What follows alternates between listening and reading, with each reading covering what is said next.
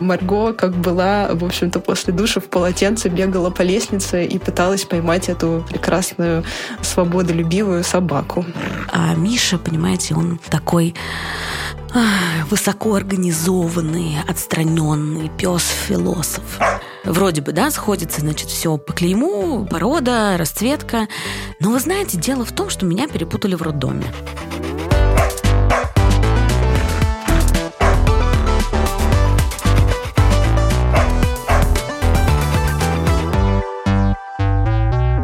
Всем привет!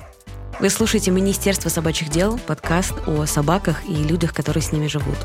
Меня зовут Маргарита Журавлева, я продюсер и собаковод. У меня две собаки, самоед Лев и Хаски Миша. Это второй сезон этого подкаста. И прежде чем мы начнем, я хочу сообщить вам очень приятную новость. Дело в том, что у этого сезона есть технический спонсор. Это сервис заботы о питомцах «Лапка». Это мобильное приложение и универсальный помощник по любым вопросам, связанным с домашними животными. В приложении удобно хранить всю информацию о своих питомцах и консультироваться с ветеринарами. В лапке есть еще много других разных полезных функций, и подробности вы узнаете в описании. Благодаря лапке этот сезон и выходит. Если все идет по плану, то сегодня 4 сентября 2022 года, и сегодня ровно год, как э, мой пес Миша приехал к нам из приюта и стал домашним. Собственно, этот выпуск о нем, о том, как он осваивался, как он вообще становился домашним, насколько это было сложно. И отдельно я расскажу о том, как я узнала, сколько на самом деле Мишане лет, как его звали при рождении, кто его родители. В общем, расскажу всю эту историю. Перед тем, как записывать этот выпуск, я спросила в своих соцсетях, какие у вас есть вопросы про Мишаню, и я буду основываться частично на этих вопросах. Первый вопрос был такой, как я вообще решилась на вторую собаку? На самом деле, я просто давно была уверена, что у меня будет вторая собака. У меня сначала появился лев, это было в апреле 2020 года. И, наверное, уже летом я понимала, что ну вот сейчас мы как-то немножко разберемся, и у меня совершенно точно будет вторая собака. С тех пор я начала присматриваться к разным сообщениям в соцсетях, потому что я была уверена, что вторая собака, но придет, вот она как-то так же, как лев. Я увижу какой-то пост, э, или мне кто-то скажет про эту собаку. То есть это будет тоже какая-то такая не самая простая собака. В конце августа прошлого года я шла по улице с Левой, мы встретили Маламута, и я их так сфотографировала, как-то хорошо так получилось. И я выложила куда-то фотографию, по-моему, в Телеграм собачий. И написала, Лев, давай заведем Маламута. И мне написала моя знакомая, что в Husky Help как раз живет маламутка, девочка, и она ищет дом. Я пошла посмотреть. И, вы знаете, эта маламутка мне не понравилась. Ну, то есть в ней не было ничего плохого. Ну, просто я на нее посмотрела, думаю, ну, как, окей, ну, как бы собака, как собака, хорошо. Я что-то стала листать, и, как вы понимаете, я увидела Мишаню. Тогда еще его звали Айко. И у него был какой-то такой совершенно невероятный взгляд – ну и, собственно, дальше я позвонила в Husky Help. Я уже, мне кажется, рассказывала про это в первом сезоне, потому что у нас в гостях была Катя, основательница Husky Help, что я, в общем, позвонила, все про себя рассказала, вообще все, что можно. Мне сказали, берите вашу собаку и приезжайте знакомиться. И, собственно, через неделю, 4 сентября 2021 года, мы сели в машину с Милой Кудряковой, которая тоже была у нас в подкасте. Она психолог и психотерапевт, а и моя подруга и выдвинулись в деревню Карцево в Истринском районе. Был еще вопрос про то, как я именно поняла, что его можно взять домой. Здесь довольно простой ответ.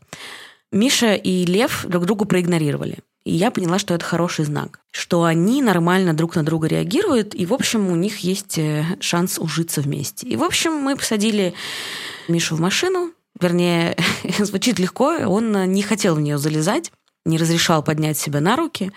В итоге мы взяли лавочку, которая стояла там около одного из домиков на территории приюта. И вот только с помощью лавочки он как-то чудом поднялся. Но на самом деле мне даже немного неловко за этот момент, потому что я потом узнала через несколько месяцев, что у Миши довольно сильно болит спина. И, скорее всего, ему ну, окей, да, ему было стрёмно, что его сажают в какую-то машину, но, возможно, еще ему было просто физически сложно или больно запрыгнуть в машину. Или разрешить, чтобы ему приподняли попу, задние лапы, потому что спина у него болела. Но у нас все получилось. Мы приехали в Москву. И мне кажется, что через, наверное, часа два я стала думать, а что я вообще, ну не то чтобы наделала, как я буду с этим разбираться. Потому что Миша был похож, конечно, на домовенка. Я просто взяла как будто бы из дикой природы живое существо и поместила его в квартиру. У меня еще был такой белый ламинат, моя белая собака, и вот э, такое маленькое шерстяное, ну не очень маленькое, но шерстяное чудовище. Миша, разумеется, сразу запрыгнул на кровать, начал на ней беситься. Он был страшно грязный, вонючий. Я не могу сказать, что я как-то пожалела сразу. Нет, я просто поняла, что, кажется, это будет несколько сложнее, чем мне казалось еще утром этого дня. Первую ночь мы провели довольно спокойно. Лев спал со мной на кровати, а Миша спал э, в другой комнате. Мы тогда жили в двухкомнатной квартире. В общем, как-то был предоставлен сам себе. А на следующий день к нам в гости пришла моя подруга Аня, и вот ее воспоминания. На следующий день, после того, как Марго забрала Мишку из э, Husky Help, я приехала к ней в гости, потому что мне не терпелось с ним познакомиться. Конечно, то, что я увидела, меня поразило, потому что, несмотря на всю его красоту, которой было, конечно же, видно, он был не в самом лучшем состоянии, у него была свалявшаяся шерсть, а еще от него очень-очень плохо пахло. И тогда его еще не звали Мишка, его звали Айка в приюте. Мы э, назвали его Вонючка, потому что пахло, да, от него не очень хорошо. Марго довольно сильно переживала, потому что мы еще не знали, как э, Мишка и Лев э, уживутся, как они примут друг друга, подружатся ли они, будут ли они друг с другом играть. И поэтому я приехала, и Марго попросила меня э, подождать, пока она сходит в душ, и посмотреть за собаками, чтобы они э, не начали драться вдруг. И пока Марго была в душе, э, Миша попытался погрызть ручку комода, какую-то книжку, кажется, это была биография Сталина, и даже попробовал на зуб стеклянную рамку. Но, слава богу, он ее не разгрыз, но попытка была. После этого Марго вышла, из душа в полотенце на голове и полотенце вокруг тела, а мне нужно было уже уходить. И Марго открыла мне дверь, и Мишка выбежал на лестничную клетку. Надо сказать, что мы тогда еще немножко его побаивались, потому что мы не знали его характера, он иногда огрызался, и, в общем-то, он тоже был, конечно же, в стрессе. Мишка выбежал на лестничную клетку, и мы э, просто рванули за ним. Марго, как была, в общем-то, после душа в полотенце, бегала по лестнице и пыталась поймать эту прекрасную, свободолюбивую собаку. Несмотря э, на все это, мы все равно поняли, что это очень классная, добрая собака, которая определенно украсит э, жизнь Марго, да, и мою, в общем-то, она тоже украсила за этот год. Э, столько раз э, я ее видела, обнимала, гладила, и Мишка мне всегда поднимает настроение. Здорово, что он появился у Марго, и ну и у всех нас на самом деле. У меня не было мыслей о том, что Марго сошла с ума. Хотя, ну, надо сказать, что взять вторую собаку из приюта нужно иметь очень-очень много смелости. Я думаю, что Марго очень повезло что обе собаки, которых она забрала не щенками, а уже взрослыми собаками, оказались такими прелестными, красивыми и очень, с очень хорошими характерами. Через пару дней Миша первый раз помылся и довольно сильно преобразился.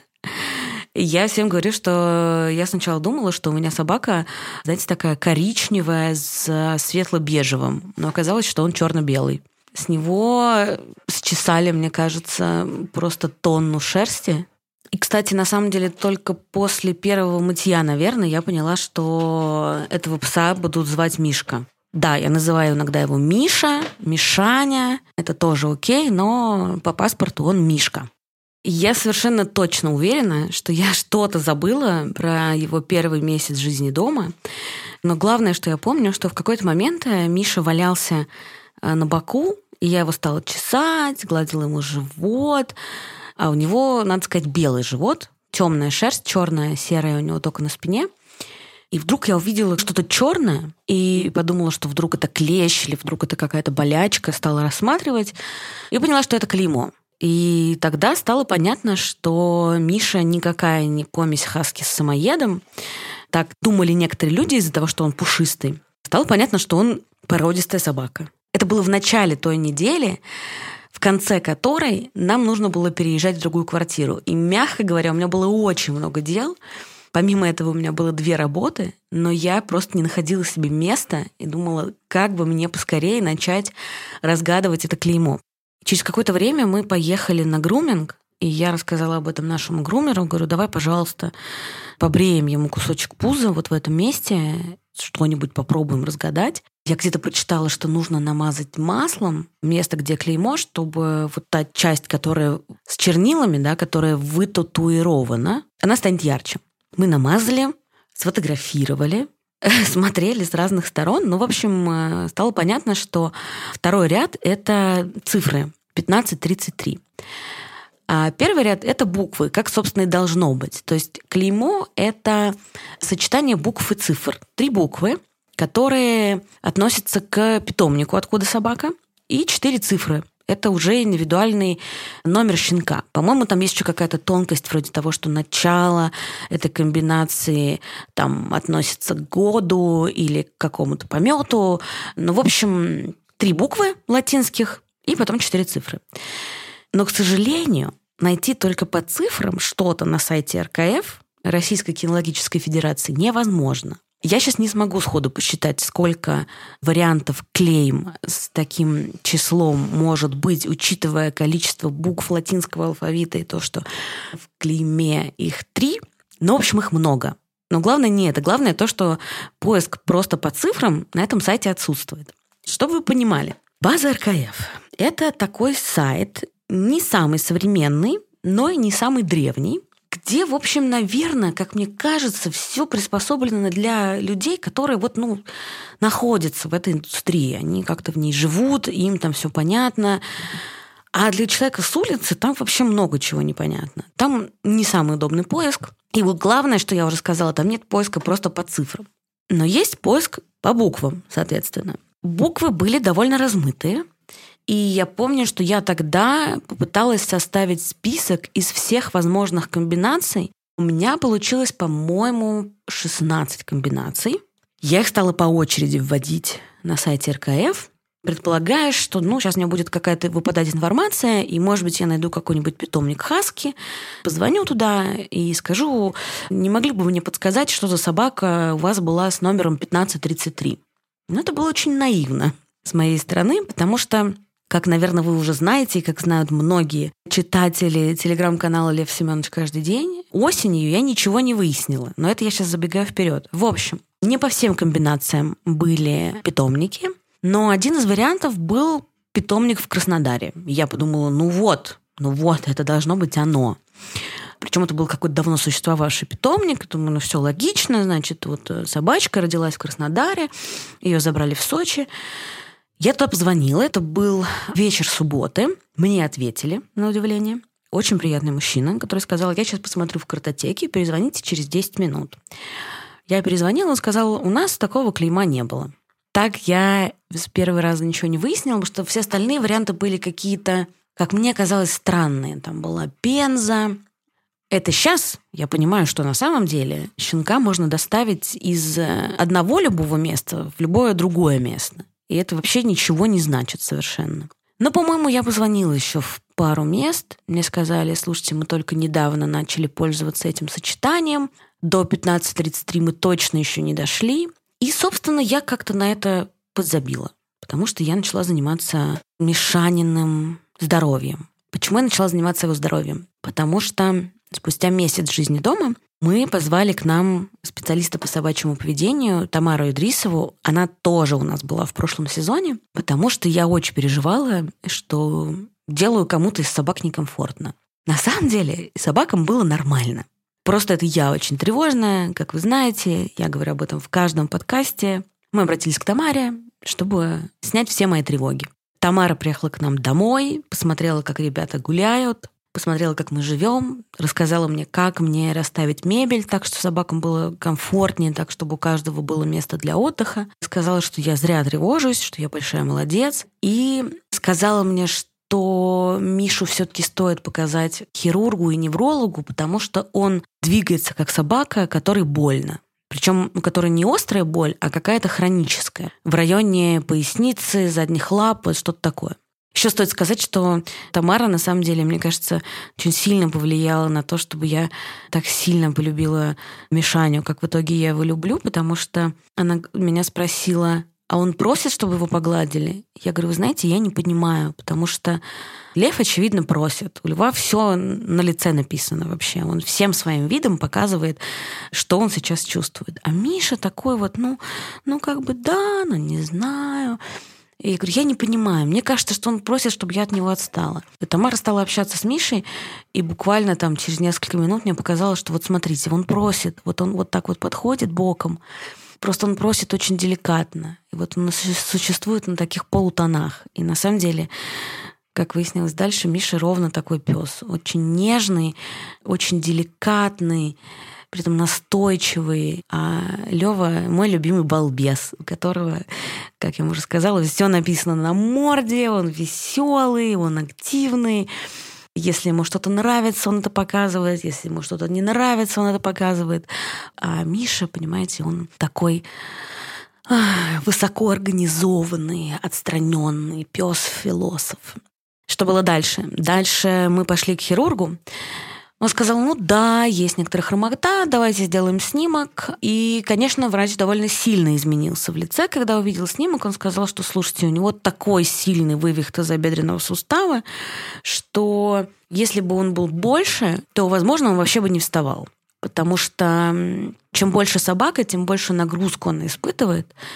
И то, что он вообще так хорошо ходит с этой травмой, это, в общем, странно. И он мне сказал, что, скорее всего, Мише нужно будет делать операцию, либо иссечение сустава, либо протезирование. Я спросила, что лучше. Он сказал, ну, лучше, наверное, будет протезирование. И что стоит это где-то 200-250 тысяч рублей.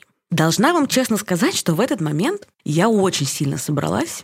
Я помню, что меня, конечно, это немного шокировало, но я поняла, что если моей собаке для того, чтобы быть здоровой, нужна операция, и она столько стоит, значит, я должна ее сделать. Чтобы ее сделать, я должна заработать. Но в итоге операцию мы не стали делать.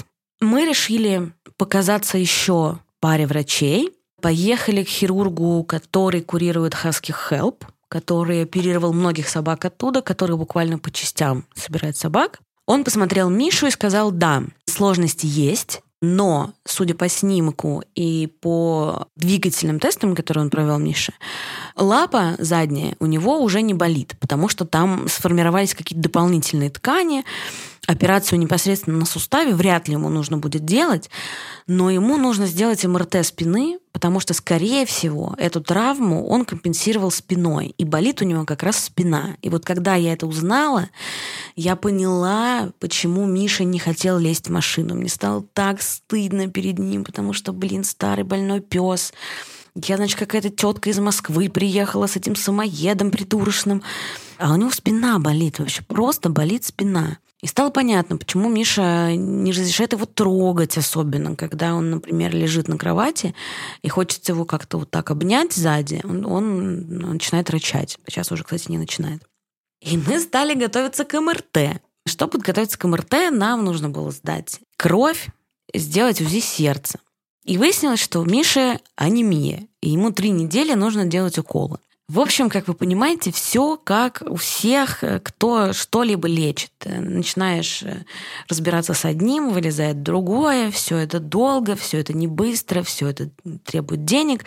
Но слава богу, моя мама замечательно умеет делать уколы, и у нее замечательные отношения с Мишаней, и Мишаня позволял ей делать ему уколы, и иногда, мне кажется, даже практически не замечал, что ему делают укол. Я была этому страшно рада, потому что водить его каждый раз в клинику и объяснять, что доктор не хочет ничего плохого, мне было бы очень сложно. А так дома раз-раз мама сделала укол, и Мишань нормально. Это было очень здорово, так что хотел сказать, всем рекомендую э, иметь такую маму, которая умеет делать уколы, но это, как вы понимаете, довольно сложно предугадать, и мамы, они в магазине не продаются. Потом началась полноценная зима, и меня спрашивали, как я приучала Мишу к мытью лап. Ну, друзья, короткий и честный ответ – практически никак. То есть, когда у него были ультра грязные лапы, я просто поднимала его в ванну и ставила, и промывала их. Но иногда я ограничивалась тем, чтобы просто их протереть, или даже вообще с этим ничего не делать. Ну, потому что вот, вот так вот я решила. Вот я решила, что, что я ему разрешаю что если он хочет лежать с грязными ногами на моей кровати, на покрывале, то я ему разрешаю. Может быть, он хотел этого всю жизнь, понимаете? Ну, это же несправедливо будет, да, лишать собаку возможности вот делать то, что он хочет. А я постираю покрывало. Ну, ничего страшного. Постираю там раз, два, три, пять, десять, двадцать, в общем. Так что я с некоторым ужасом думаю о приближающейся зиме и о том, что мы как-то снова будем пытаться сохранить наш дом в хотя бы минимальной чистоте, но пока не знаю, как это решать. Лапомойки нам не подходят. Миша совершенно не понимает, что это такое, если, не знаю, лапу поставить отдельно одну в тазик, чтобы ее обмыть. Нет, это все не для него, он рычит, в общем, огрызается. Хотя, может быть, этой зимой он будет как-то более сговорчив. Но посмотрим, я про это буду вам рассказывать.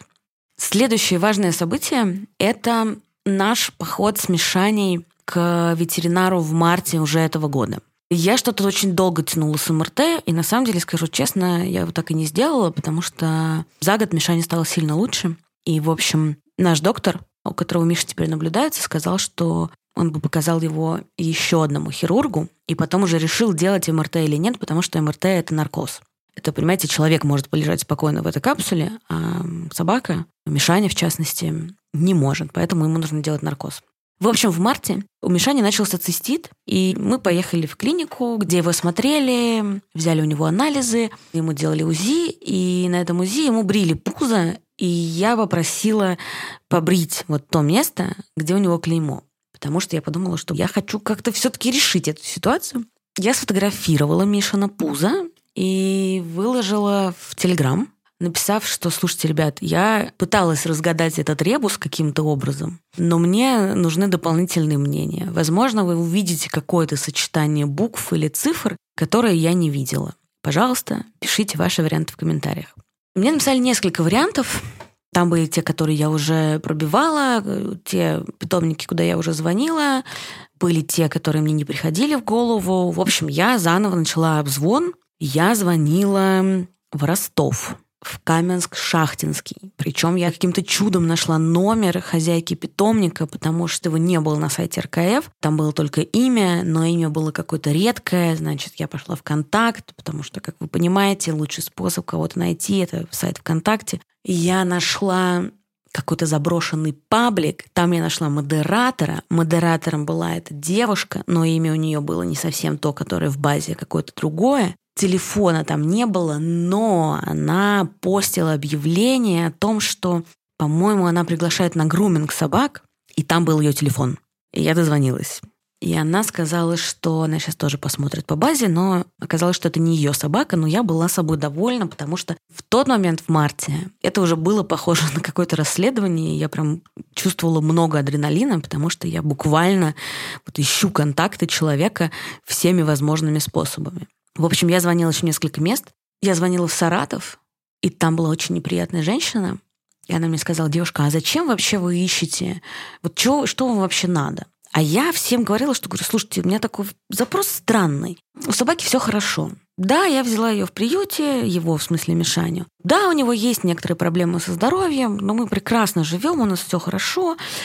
Но вот у меня есть такое сентиментальное желание, мне бы очень хотелось увидеть его фотографии, когда он был маленький, может быть, увидеть его родителей, узнать его настоящую дату рождения. И, в общем, стоит отметить, что все люди, все, кроме этой женщины из Саратова, говорили, а, окей, я понял, хорошо, я сейчас посмотрю, я сейчас узнаю. То есть только одного человека из, наверное, не знаю, 20, с кем я разговаривала, мой вопрос смутил, а все остальные такие клевые, такие потрясающие люди, о них чуть дальше. В какой-то момент я подумала, окей, хорошо. Я не проверяла вариант ОКБ.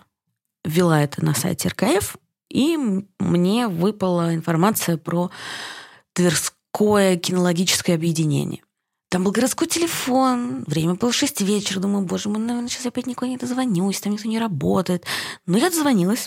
И мне сказали, слушайте, 15.33, но это, наверное, лет 10 назад было, так, судя по цифрам. Я говорю, слушайте, ну, моя собака взрослая, но она из приюта, и точно никто не может сказать, сколько ему лет, поэтому я была бы очень рада, если бы у вас была возможность посмотреть информацию по этому номеру.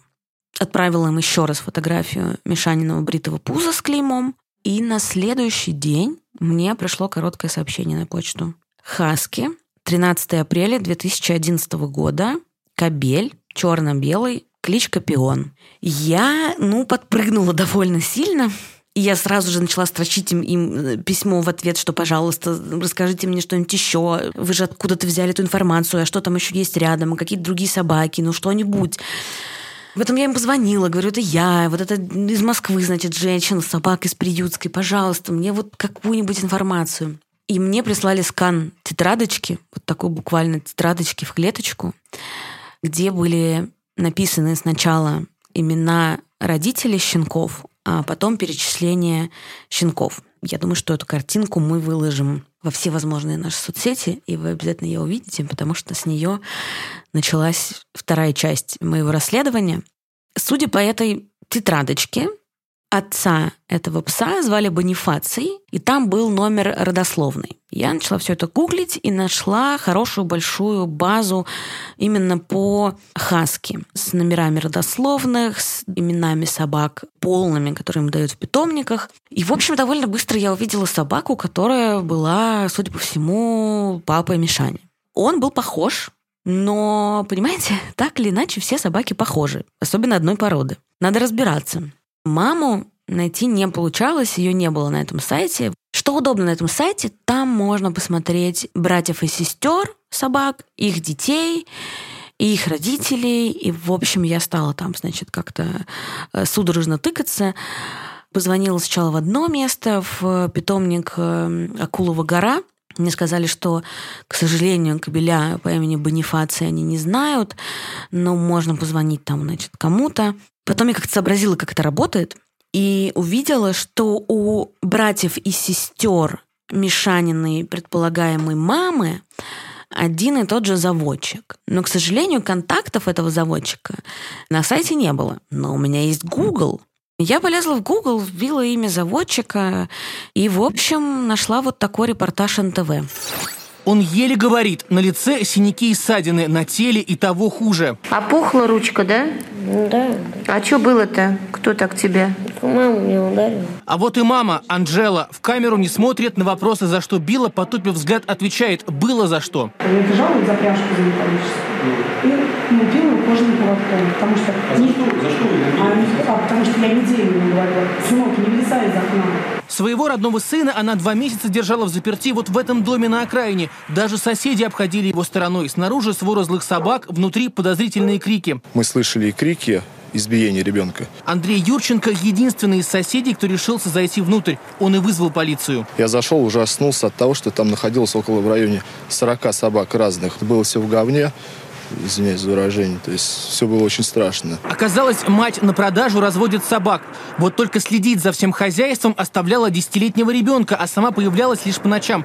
Каждая провинность сына жестоко каралась, а выход за территорию вообще был под страхом смерти. Но Анжела говорит, это не она такая злая, это время такое. Нам сейчас тяжело, у нас тяжелое материальное положение. Нам каждый вот этот щенок, это, нам, это, это наш выход из ситуации. За каждого проданного щенка она получала кругленькую сумму. Например, сибирские хаски. Одна такая собака может стоить от 30 до 100 тысяч рублей, а таких собак в ее питомнике было больше 40. Немецкие овчарки, аляскинские маламуты, сибирские хаски. Этот бизнес 40-летняя Анжела Барышева поставила на поток.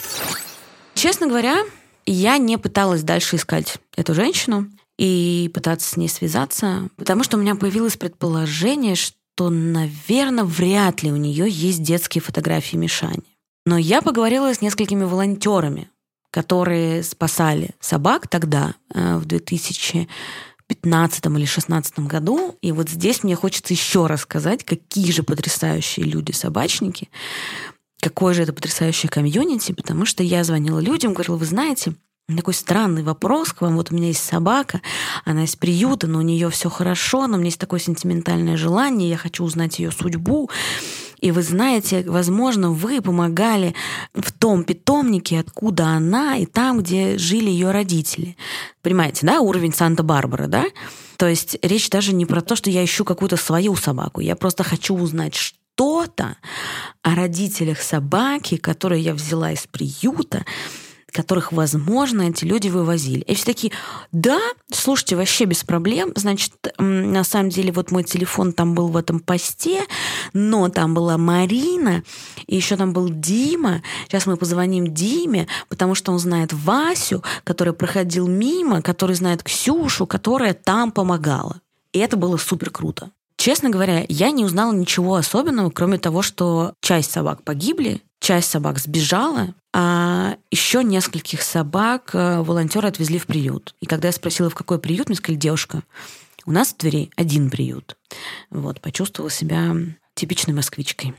Надеюсь, что сейчас в Твери больше приютов или наоборот, может быть, все еще один, потому что там вдруг там немного собак, которые ищут дом, что вряд ли.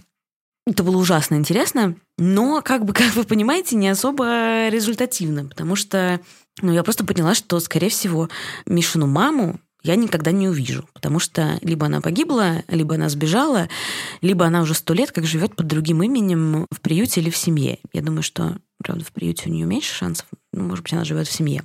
Но документов точно совершенно никто оттуда не выносил. В общем, собак просто спасали. Потом на меня напал какой-то репортерский зуд, и я вспомнила, что под постом Husky Help, одним из первых про Мишу, были комментарии от людей, где из контекста следовало, что они что-то знают про Сочи, что, возможно, они помогали ему в Сочи, а Мишане, собственно, из Сочи вывезли, если я забыла об этом сказать. В общем, привезли потом в Подмосковье, где он год нас ждал с Левчиком. И я написала двум людям в надежде что-то узнать, может быть, э, про его жизнь там, и, может быть, я подумала, что они что-то знают про его хозяев бывших. И одним из таких людей, с кем мне удалось связаться, была Наталья. И вот что она рассказывает про мое сообщение и мой звонок. Маргарит, тот день я запомню на всю жизнь, когда сначала вы мне написали, а потом мы созвонились. Это было настолько волнительно, трогательно, приятно. Это эмоции, ну, непередаваемые. Наверное, очень редко в жизни бывают такие эмоции. Этот день я запомню на всю жизнь, потому что всегда очень приятно иметь обратную связь и знать о жизни своих подопечных. Что касаемо Миши, когда я его увидела первый раз, для меня это, конечно, был шок и непонимание вообще, что делать и чем помогать. Он уже вышел именно в тот момент, когда ему было совсем плохо, и уже без всяких сопротивлений, без боя, хотя искали мы его тоже три дня, он то появлялся, то опять исчезал, как маленькое привидение. Но первый день, когда я его увидела, увидев его глаза, я просто в них утонула, и по жизни вот эти глаза у меня всегда перед моими глазами. Потому что Мишаня, конечно, это прелесть. Естественно, было однозначно принято решение помогать, спасать, потому что ну, он уже был в жутчайшем состоянии. Единственная задача была его поймать. Ну вот потом в один прекрасный день он буквально вышел сам опять к моему дому, к подъезду, где мы его успешно посадили в машину и увезли в клинику.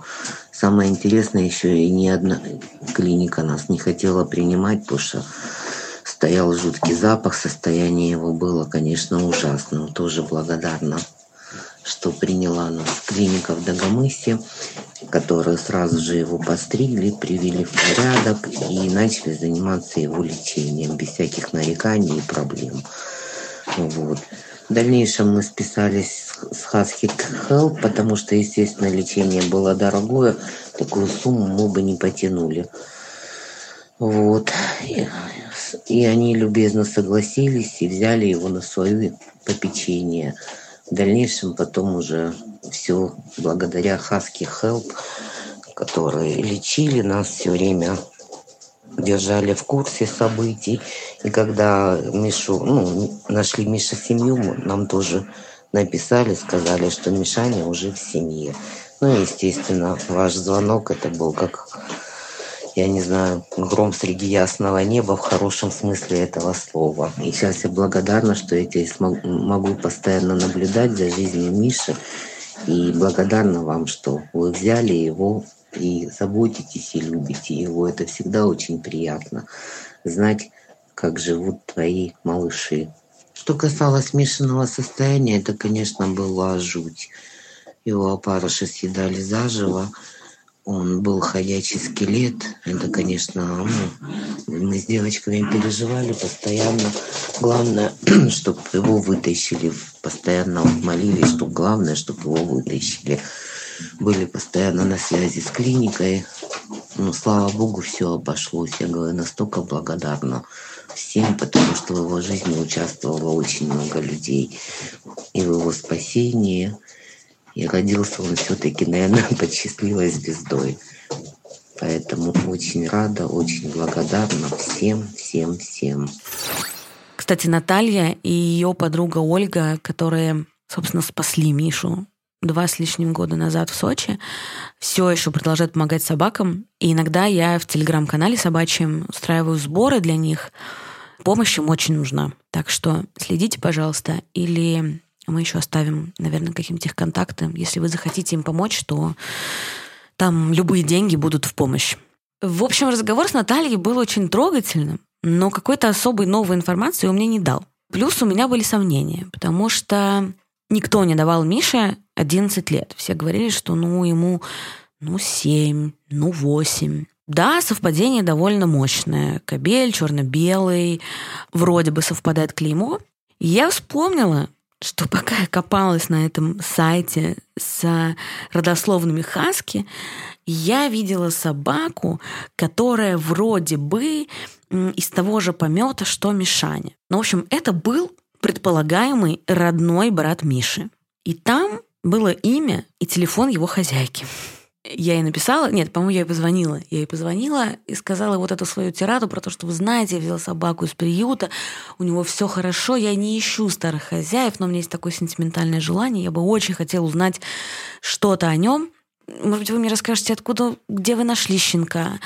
Она сказала, ну, это был какой-то сайт с объявлениями, они с мужем хотели щенка, в общем, они его взяли. Его привезли в Москву, и вот они счастливо живут. Пес жив, он краткошерстный, он белый с рыжим, э, его зовут Пинт. И параллельно все, что происходило, я рассказывала друзьям. И один из моих друзей прислал мне просто ссылку на генетические тесты для животных. И я поняла, что это то, что мне нужно.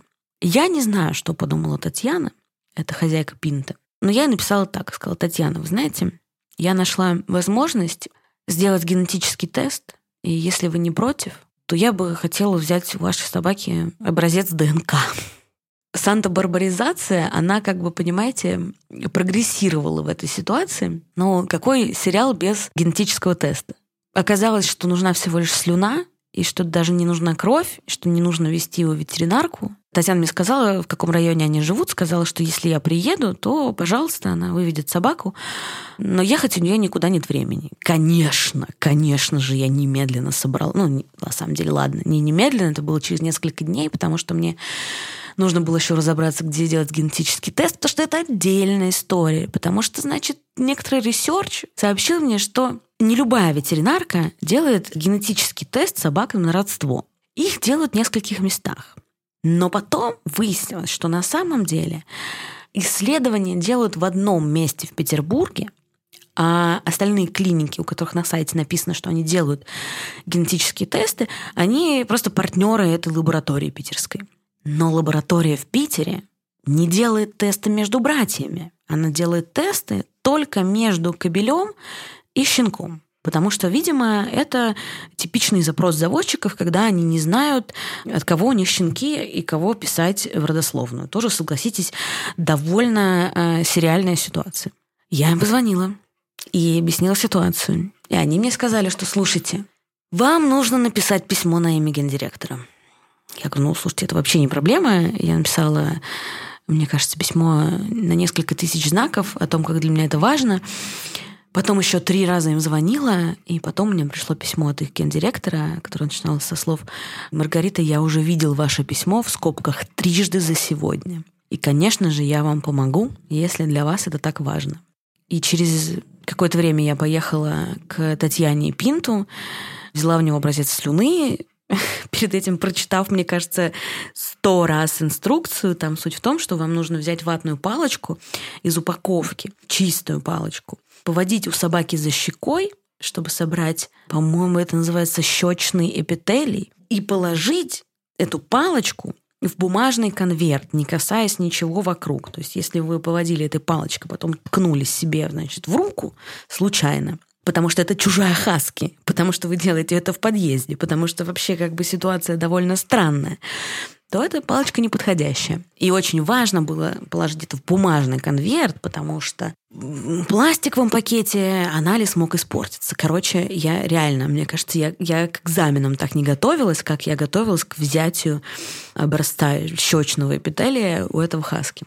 У меня было некоторое ощущение, что хозяйка Пинта и ее муж немножко на меня смотрят как на сумасшедшую. Но я потом подумала, что знаете что? А почему я вот так про себя говорю? Почему я говорю, что я сумасшедшая в этой ситуации? Я ничего плохого им не сделала. Я была максимально вежлива. И вообще-то, мне кажется, это некоторое приключение. Я не думаю, что всем людям раз в неделю звонит или пишет кто-то, кто предлагает сделать генетический тест их собаки, потому что, возможно, их собака брат другой собаки.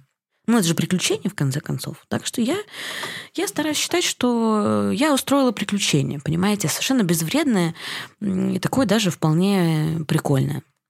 Я отправила всю информацию в Петербург с срочной посылкой, и мне сказали, что нужно подождать будет где-то 3-4 недели. За это время прошло 13 апреля, предполагаемый день рождения Мишани, и мы решили, что мы его отпразднуем.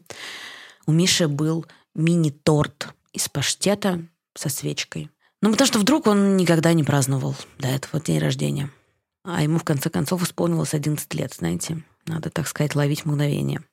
Я почему-то была уверена, что тест в лаборатории сделают раньше, и что письмо мне придет к 13 апреля. Но нет, оно пришло попозже, и я была на уроке вождения, я сидела за рулем, и мне пришло письмо с очень большим количеством текста, но я вычленила там главную фразу. Со степенью «очень вероятно» эти две собаки являются братьями. Так мы узнали, что Мишаня на самом деле пион. Если что, на пиона он не отзывается. Ну, он может, конечно, повернуть голову, но я думаю, что потому что он просто знает мой голос. Почему я вообще захотела сделать генетический тест? Я забыла про это рассказать, расскажу здесь вроде бы, да, сходится, значит, все по клейму, порода, расцветка. Но вы знаете, дело в том, что меня перепутали в роддоме. Просто очень мало в этом выпуске Санта-Барбары, поэтому я вам сейчас коротко расскажу историю. Дело в том, что моя мама лежала в одной палате, в палате на двоих, с женщиной с такой же фамилией, как у нее, и с такими же инициалами. То есть вместе лежали Журавлева ОВ и Журавлева ОВ. И маме сначала принесли другого ребенка. И мама не очень поняла и подумала, что почему-то как-то странно, сердце не ёкнуло, там ничего не дрогнуло. А все говорят, что вот когда, значит, приносят твоего ребенка, у тебя там такая буря эмоций. Подумала, ну ладно, наверное, как-то последствия наркоза, то все.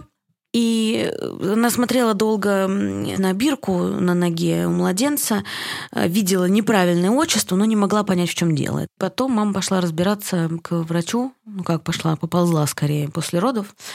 И там сидела медсестра с двумя личными делами, где было написано Журавлева ОВ и Журавлева ОВ, мойщица посуды и искусствовед. И она ее спросила, женщина, вы кто? Мама сказала, я, я искусствовед потому что тогда мама работала искусствоведом, и сказали, ну, тогда пойдемте посмотрим на вашего ребенка, то есть на меня. А я лежала в реанимации. И там уже мама увидела, значит, все необходимые уши про дедушки, нос про бабушки, брови дедушки, значит, там пальчики, там не знаю, чьи еще. Но первые сутки она не, не знала, где я, потому что ей показали другого ребенка, и она как-то не сразу, в общем, э, поняла, что это не ее ребенок. Так что вот, я подумала, что если меня перепутали в роддоме, и в один день лежащие в одной палате родили две женщины с одинаковыми инициалами э, одинаковым именем, у них отличалось только отчество, то чисто теоретически с Мишаней тоже могло быть такое совпадение, что его клеймо ОКБ 1533 на самом деле, не знаю, СКБ, но вот так случилось, что под этим клеймом есть собака, кобель, черно-белый и хаски.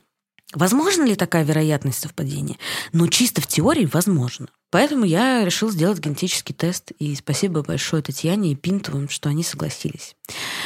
Двух этих доказательств я считаю, мне достаточно для того, чтобы считать Мишаню пионом и считать, что у него день рождения 13 апреля 2011 года. Дальше все уже известно, что было. Он попал в приют два года назад, когда его подлечили, а до этого он просто сильно болел в Сочи. Загадкой только оставалось то, чем он занимался, получается, 9 лет. И я нашла еще одного человека, который помогал Мише. Это волонтер по имени Руслан. И Руслан мне рассказал, что его друг знал семью, в которой жил Мишаня. И по его словам, Сначала у них все было хорошо, и, в общем, собака жила в семье, но собака жила на улице и на цепи.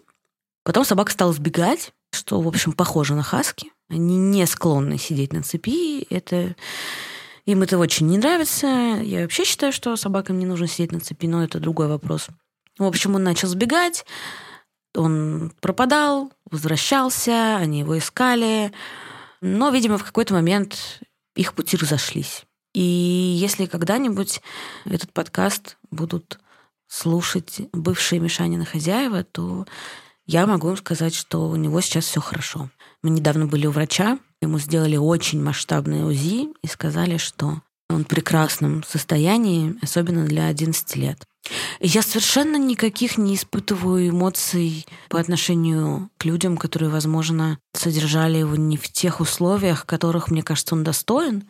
Но я просто совершенно ничего об этом не знаю. Я совершенно не знаю ничего о том, что происходило в той семье. Но пес оказался на улице. И пес чуть не умер два года назад, потому что, ну, как бы он болел всем подряд. Он был искусан клещами, он был истощен. У него был один сплошной колтун вместо шубы. Но сейчас у него все хорошо.